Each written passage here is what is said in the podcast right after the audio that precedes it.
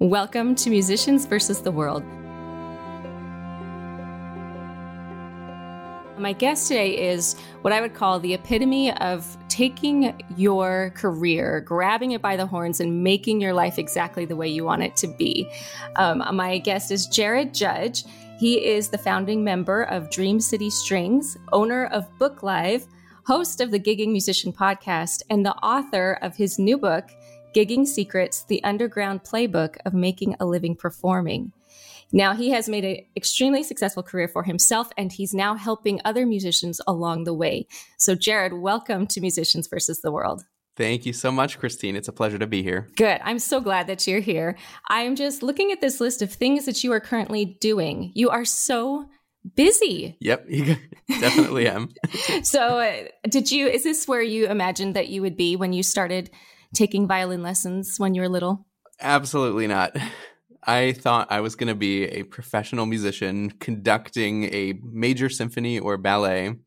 Um, I had fallen in love with, you know, Wagnerian opera. I thought I was going to conduct on the Met stage someday, but that never panned out. But I'm so grateful that I, I took this path instead. Mm-hmm. Well, so many people start out like that and then they don't even end up with a career in music, but you have, and you made a very successful one. How did you go about finding your place? Yeah, for sure. So I have gotten two degrees in music. Um, probably like many of, of your guests, you know, you get a degree in music with those dreams of making it big and touring the world.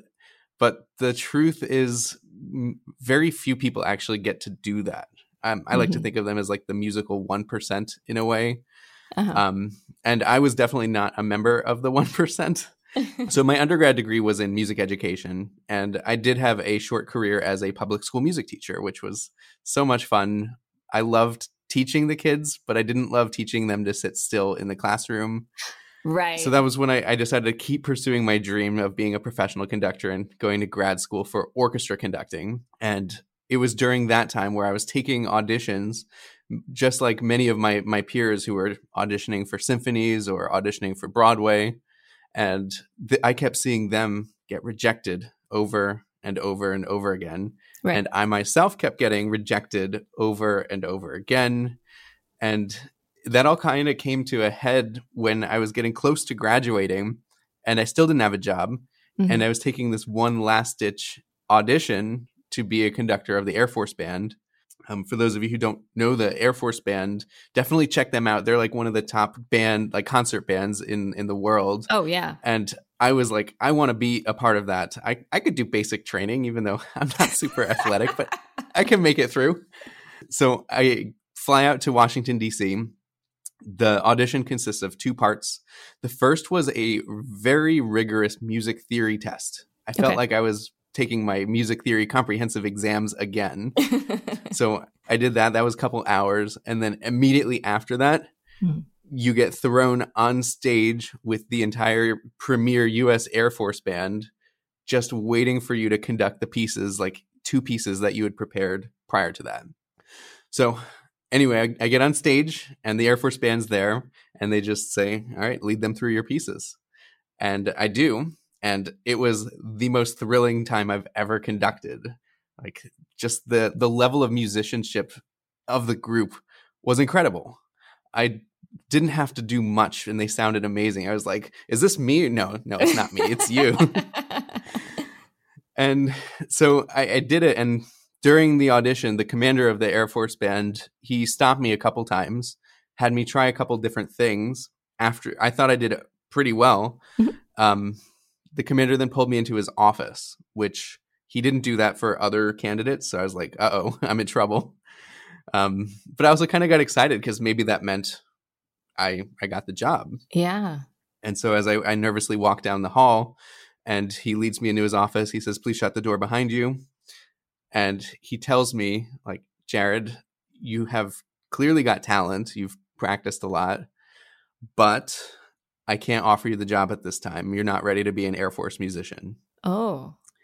And I asked him like, "Well, what do I need to do?" He's like, "Well, you just need a little more experience. You you got the basic techniques down, but you know, many of the people who come to us have already had successful careers as a conductor."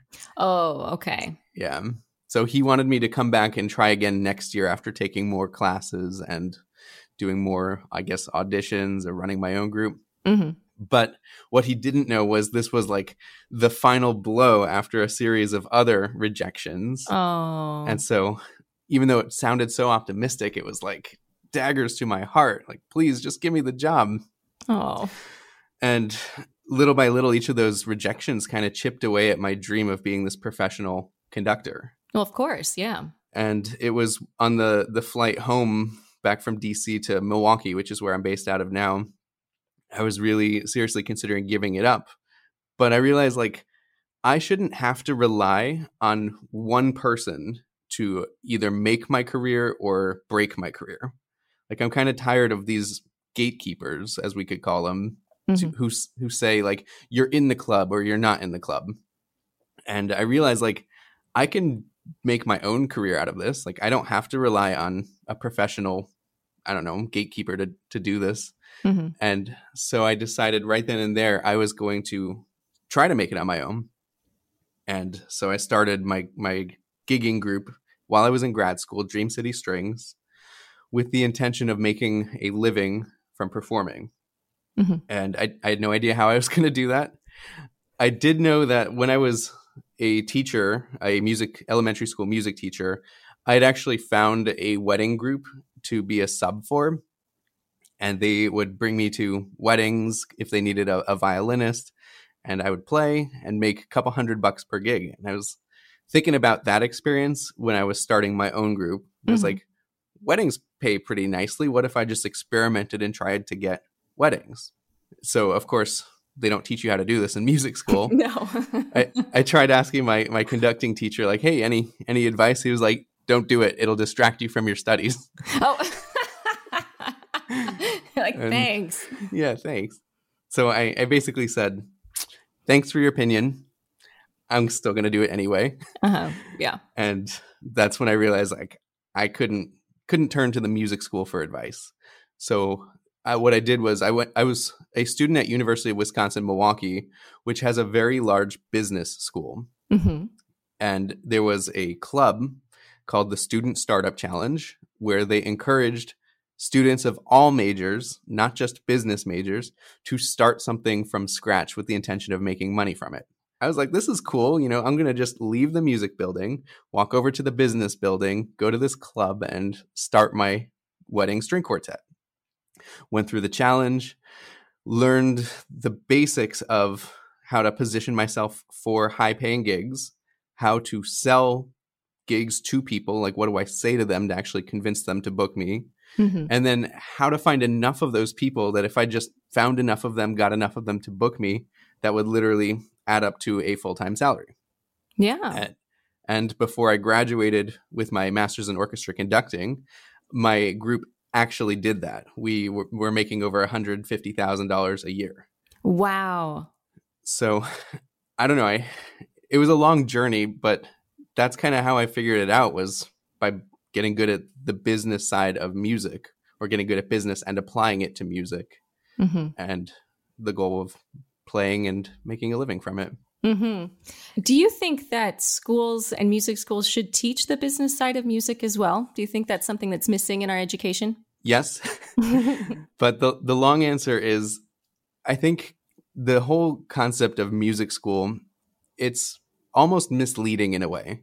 It's basically a gigantic advertisement for a career as a professional musician. It mm-hmm. shows you the dream, it gives you a taste of it, and it teaches you how to get really good at the art of it.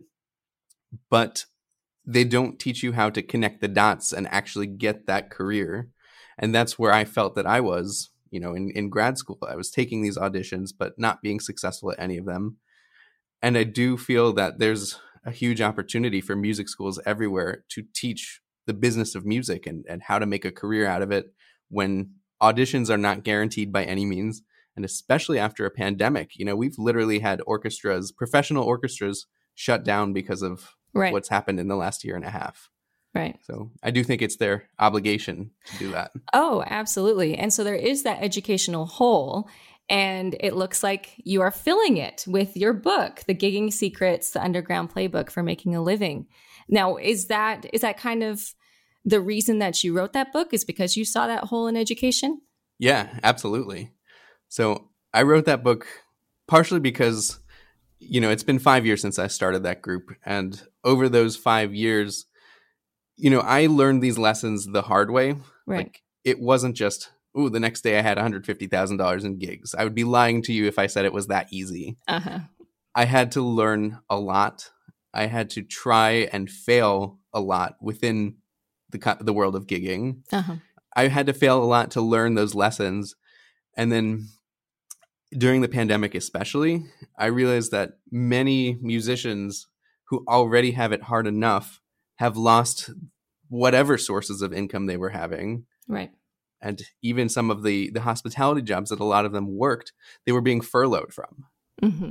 And so I was like, this is the time to help musicians, not just myself at this point. It's no longer about me, but help musicians learn those lessons and basically become uh, the masters of, of their career too. Mm-hmm. So that's why I wrote the book. Yeah. Yeah. Now you have helped other musicians, you've taught them, and you've shared all of your tips with them. What is one of the most common mistakes that musicians make as they are starting out their career? There are two two big ones. The first one is not investing any time into learning marketing. Mm. Because if you don't market yourself in the right way, nobody is going to hear about you. And if nobody hears about you and nobody finds out about you, nobody can pay for what you are putting out there. Right. Absolutely. So that's why marketing is so important. But the second one is trying to do too many things. Oh, like what? How can you explain that a little bit? Yeah. Um, I mean, I see a lot of musicians who like myself, have so many different interests within music. Right. Like I mentioned, that I have an interest in opera. I have an interest in symphonies. I also am a violinist. I'm also a viola player. But believe it or not, I got my undergrad degree in percussion. Oh, so wow. I have shiny object syndrome. and I also kind of think that's just like, that's the nature of being an artist is that we don't necessarily want to specify into mm. one thing. We don't want to niche down. Right. But the problem is that if you try to be a jack of all trades, you'll be master of none. Right. And I learned that lesson the hard way. That was actually one of the things I put in my book was when I started Dream City Strings. It actually wasn't called Dream City Strings. Uh-huh. It was called Dream City Music because we were a collective of musicians, not just string players, but brass players, woodwind players, harp players, piano players, and we even had some singers and I tried to sell all of those different kinds of groups like string quartet, brass quintet, woodwind quintet, harp, piano, vocalist. Yeah. And every single time I tried to do that, I was reinventing the wheel. Like, you know, I'd get a canon in D arrangement for string quartet, but then when we hired a brass quintet, it was like, wait, you're telling me a trombone player can't read a viola part? and so that's just one small example, but like right trying to do so many different things that you don't get good at any single one. Gotcha. And if you if you focus on one and do it the best you possibly can, then later you can add on things, but you're already successful in one. Mm-hmm. So, how long did it take you to realize that, like, the Dream City music was too much and you had to narrow it down? How long did that take to learn? um, I just learned that about a couple, like a year ago. oh. Everyone's always learning and improving. Oh yeah. Um, yeah. But truth be told, we did just expand back to the Dream City model, Dream City music model, uh-huh. and we a- we added on a jazz combo because that's a process that I have help on. So somebody else is mastering that, and I can still focus on the strings. Right. Let's talk about marketing because you were saying that that's the thing that people need to spend more time on. And what are some of the things that we have to think about as musicians for marketing? Because, like you said, we have to be visible so people even know that we're there. Yeah, that's a good question. I feel like it kind of stems from what I mentioned earlier, which is focusing in on yeah. one one type of thing. Mm-hmm. And so, in the Gigging Secrets book, I directly address it um, I call them your target avatar. Mm-hmm. And so Avatar is is not the last airbender in this situation. An avatar is basically like a type of customer. Okay. So in the high paying event world, some of the avatars are wedding couples or the corporate event planner or even the bar manager is an avatar. And so by focusing by choosing one of those to start with, then the marketing all is focused on what is going on in your avatar's mind. Why do they need your music? Or even if we're in the even if we're not talking about gigs, like you still have an avatar. So if you're putting out a new album, what is the avatar of the person who would listen to that? What is their mindset? And then how can you focus all of your other efforts on that avatar? Where does this avatar hang out? How can I infiltrate where they hang out and get my message in front of them so that I pull them from where they're hanging out onto Spotify to listen to my my album. But it's true. I don't even you don't really think of yourself as a business person or a salesman that you really are sale, selling your own service to somebody. Um, and what I liked that you said in your book, even down to like the vocabulary that you use and how you talk to somebody, is all kind of wrapped around that avatar and these questions that you're saying. Yeah, for sure. Um, yeah. That's a that's another common mistake I see musicians making is like on every musician's website, the words that they use are very focused towards other musicians. Mm. So to to be I don't want to be super blunt, but sometimes you have to be. But like the people who can pay your bills are not necessarily other musicians. Mm-hmm. So the words you need to put on your website should speak more to those people if you want to make a living from your music. So, what I love about your book is that it is very, very detailed and it goes step by step and it tells all of these things that you would learn in a marketing class. But then it also says, okay, you're a musician. This is how you apply it. So, it's very easy. And I think going back to the vocabulary thing, um, if you haven't taken an economics class or you haven't taken a marketing class, maybe you don't know all of the vocabulary. And so this is really well written for someone who isn't a business major that they can understand it and actually apply it so it doesn't go over their heads. Thank you. Yeah, that was the intention. It's like I didn't want this to be a business book. Mm-hmm. I wanted this to be a practical playbook for a mm-hmm. musician to be able to make a living doing it without having to get a degree in economics or business. Yeah, yeah. So how can people find a copy of this?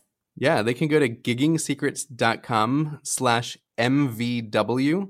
Mm-hmm. So I mm-hmm. set up that special link. It's a special link for listeners of Musicians versus the World. And there is a special deal just for you guys. So go to that website, giggingsecrets.com slash MVW. Oh, great.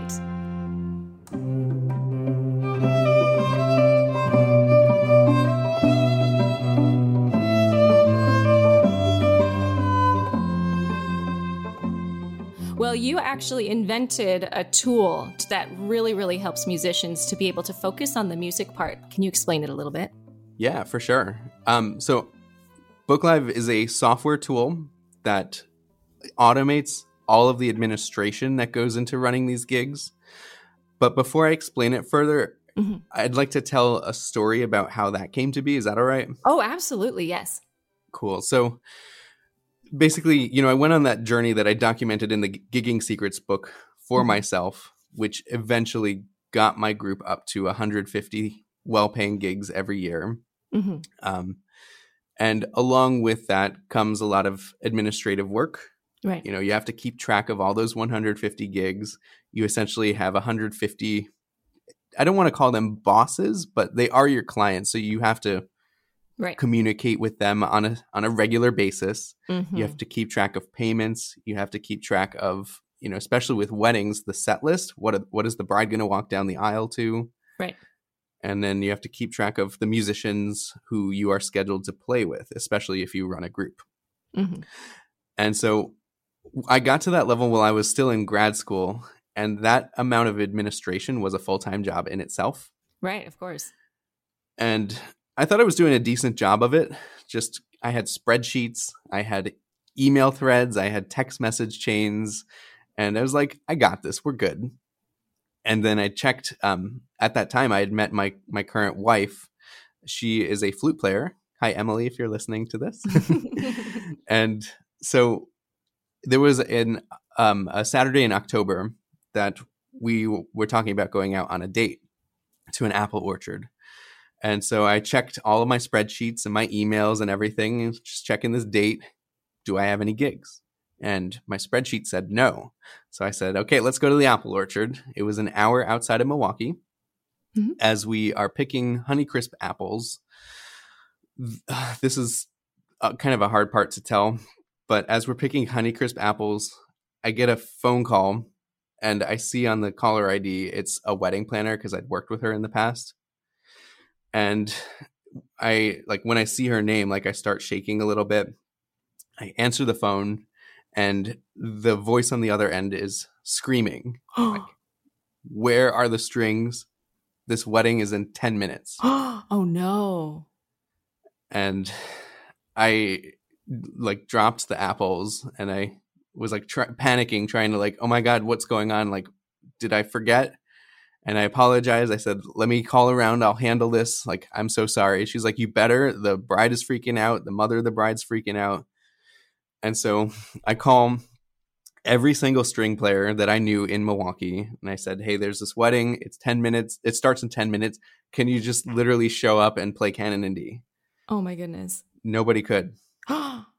yeah. So I screwed up really bad. And eventually I got a hold of the DJ and I said, like, I screwed up so bad. Would you mind playing music for their ceremony? Because I ruined this person's wedding. Oh. And he said yes. Like I, I got you, fam, which was great. like him and I are great friends now. Like Anthony is his name is Anthony, and and he's actually a jazz piano player who I have built his website for. Oh, okay. Um, but he also does wedding DJing, so he saved mm-hmm. the day for me.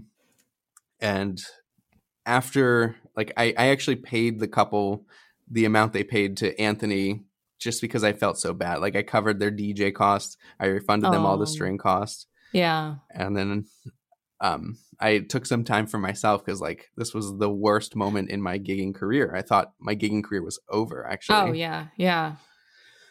And after I took some time to myself, I uh, one thing you got to know about me is I'm a super tech nerd. So I have been like taking apart computers since I was in middle school and teaching myself to code. And then after this, I was like, I have so many gigs and I'm managing so many people. Mm-hmm. I need somebody to manage me, make sure that I am sticking to all of the things that I've promised. Yeah. And I realized like I can't hire somebody to do this because nobody knows what it's like to run my specific group. I started it from scratch. Plus, I can't afford to hire somebody right. else. I'm still in grad school here. Yeah. Um, and that's when I was like, well, I use like Uber to get around, and Uber seems to do a good job of managing drivers, getting them to connect with the clients and picking them up and dropping them off. Mm-hmm. That's almost like a gig in a way, although it's a, a lot lower stakes. but what if there was an app kind of like Uber where me as the band leader could coordinate all of these moving parts of a gig and send out reminder emails to myself that hey you are about to miss a gig. Mm. but if it, not only that like what if it could actually just do every aspect of running a band? Like asking musicians in the first place hey here's the date time venue pay. Are you available? Yes or no? And i was like this could work. You know i'm pretty busy but you know if i could do that and automate all of this other stuff then I could probably, you know, get on my professor's good side and get back in the practice room. And so I went through a, a journey. Um, I spent a couple days and sleepless nights just coding this very first version of what's now Book Live. Mm-hmm. And the moment that I got it to the point where, like, here is the next gig, you know, by now it was like November.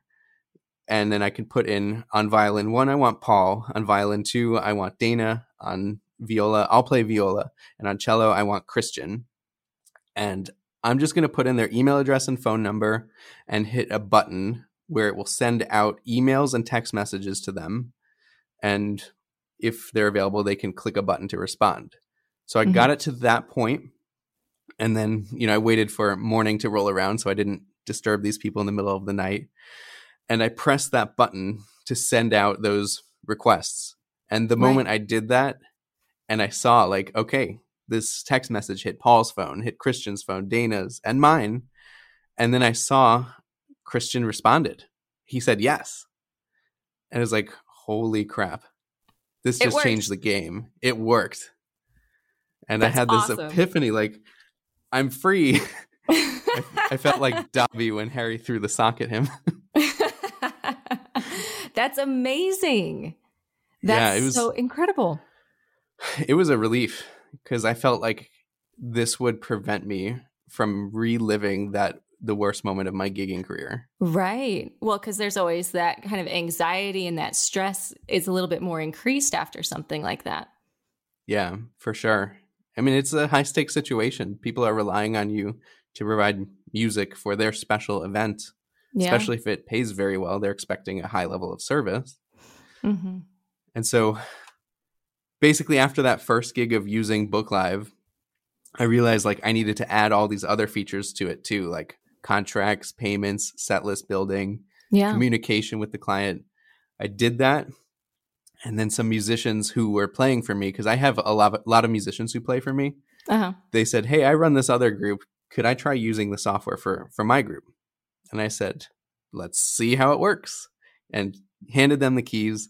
They started using it and they're they were they were very impressed too. Their minds were blown. And all of a sudden I realized like I've created this software tool that musicians can use to book and coordinate all of their high paying and even not so high paying gigs mm-hmm. and save them all of the, the administrative time. Right. So yeah, now we have over 2000 musicians across the US and even some musicians in Canada using it. Wow. And yeah, I'm just on this mission to like it's no longer about me making a career out of music. Like I play enough gigs where I'm satisfied. You know, mm-hmm. I I enjoy what I do, but if I could help others do that too, that would fulfill me more than my initial dream of becoming a symphony conductor. Wow. And it sounds like you're doing it. It sounds like you're really helping people. Thank you. I'm trying. Yeah, so it goes beyond just, you know, like events though cuz I saw on the website there's there's things for band management and other types of gigs as well. What kind of gigs does it cover? Yeah, so essentially like when you strip down a gig to its bare bones, mm-hmm. any type of gig, you have to show up at a venue on a date at a time. You have to schedule people including yourself to be there like I learned that lesson the hard way. uh, you m- may or may not have to coordinate payment. You may or may not have to schedule the or plan out the artistic content that you're mm-hmm. performing. And then you also have to communicate with a variety of people to basically make the gig happen. Mm-hmm. That is common amongst weddings, that's common amongst corporate events, nonprofit galas, that's also common among you know if i'm playing at a bar i still need to schedule all that out. I still need to communicate with the bar owner or manager. Right. Coffee house even festivals. Um just a couple weeks ago we had in milwaukee we called it busker fest mm-hmm. which busking is when you play um, on a street corner when you leave out your case for tips. So milwaukee's downtown um, business improvement district came to Book Live and said, "We're doing this festival. We want 68 musicians on a like on these three dates at these times, and we're going to pay them all $100 each plus whatever tips they make. Can your software help us manage this type of gig too?" And I said, "Yes, let's make it happen." And it was an incredible festival. Like Milwaukee downtown was bustling with people just listening to music on every street corner. Wow. So so it's not just weddings. It's not just those corporate events and nonprofits, it's all kinds of gigs. So, um, just as we're closing up, you've told us your least favorite memory of being a gigging musician. What is your best favorite memory? So there are so many favorite stories of, of performing that I've I've had, um, particularly after starting my own group because I get to perform so much. But I would say one of my favorites was this cute nerdy couple that was just like me and my wife, and they were total geeks, like Harry Potter fans, Star Wars, Lord of the Rings fan. And the music that they chose was from all of those nerd fandoms. And it was the most unique set list that I ever played because what the the bride walked down the aisle to was the Hobbit song from The Lord of the Rings. Oh and oh my goodness. I just loved every moment of that gig. The music that is they so picked, cute. The couple, they were just amazing to work with, and I wish all of my couples were as cute as they were. it's a nice change from Canon in D, isn't it? Yeah, for sure. I play that a lot. Yeah, I'm sure you do, especially with the string quartet. So, knowing what you know now, and you've been through all of this, and you've learned so many lessons. Um, if you could go back to to you know little Jared, would you tell him to go into music, or would you say no, no, no, no, go do something else? I would t- still tell him to go into music because I think that there is something inside of every musician and artist that you can't have life without it. Um, I don't know. It's something about art that speaks to me, and I'm sure speaks to everybody on such a deeper level than anything else out there. Uh, and I know it sounds kind of cliche, but you know, music is my passion. Music is my life, and I wouldn't be as fulfilled had I gone into electrical engineering. So I would say keep going for it. The journey mm-hmm. is not going to be easy, but it's still worth going through because right. music will be a part of your life until the day you die. Absolutely, 100%. And um, just to finish up, tell us where we can find your podcast so we can hear all of these tips in even more detail. Yeah, so I run the Gigging Musician podcast, and you could find that on Spotify and Apple Podcasts. Now, if someone wanted to find you and to get in touch with you or had questions, how are they going to do that? Yeah, they can email me, jared at booklive.com. And Jared, thank you so much. I loved hearing your stories. I love that you have taken all of your experiences and you're helping other musicians to become successful and you're just keeping the music alive. So thank you so much. It's been my pleasure. Thanks so much for having me, Christine.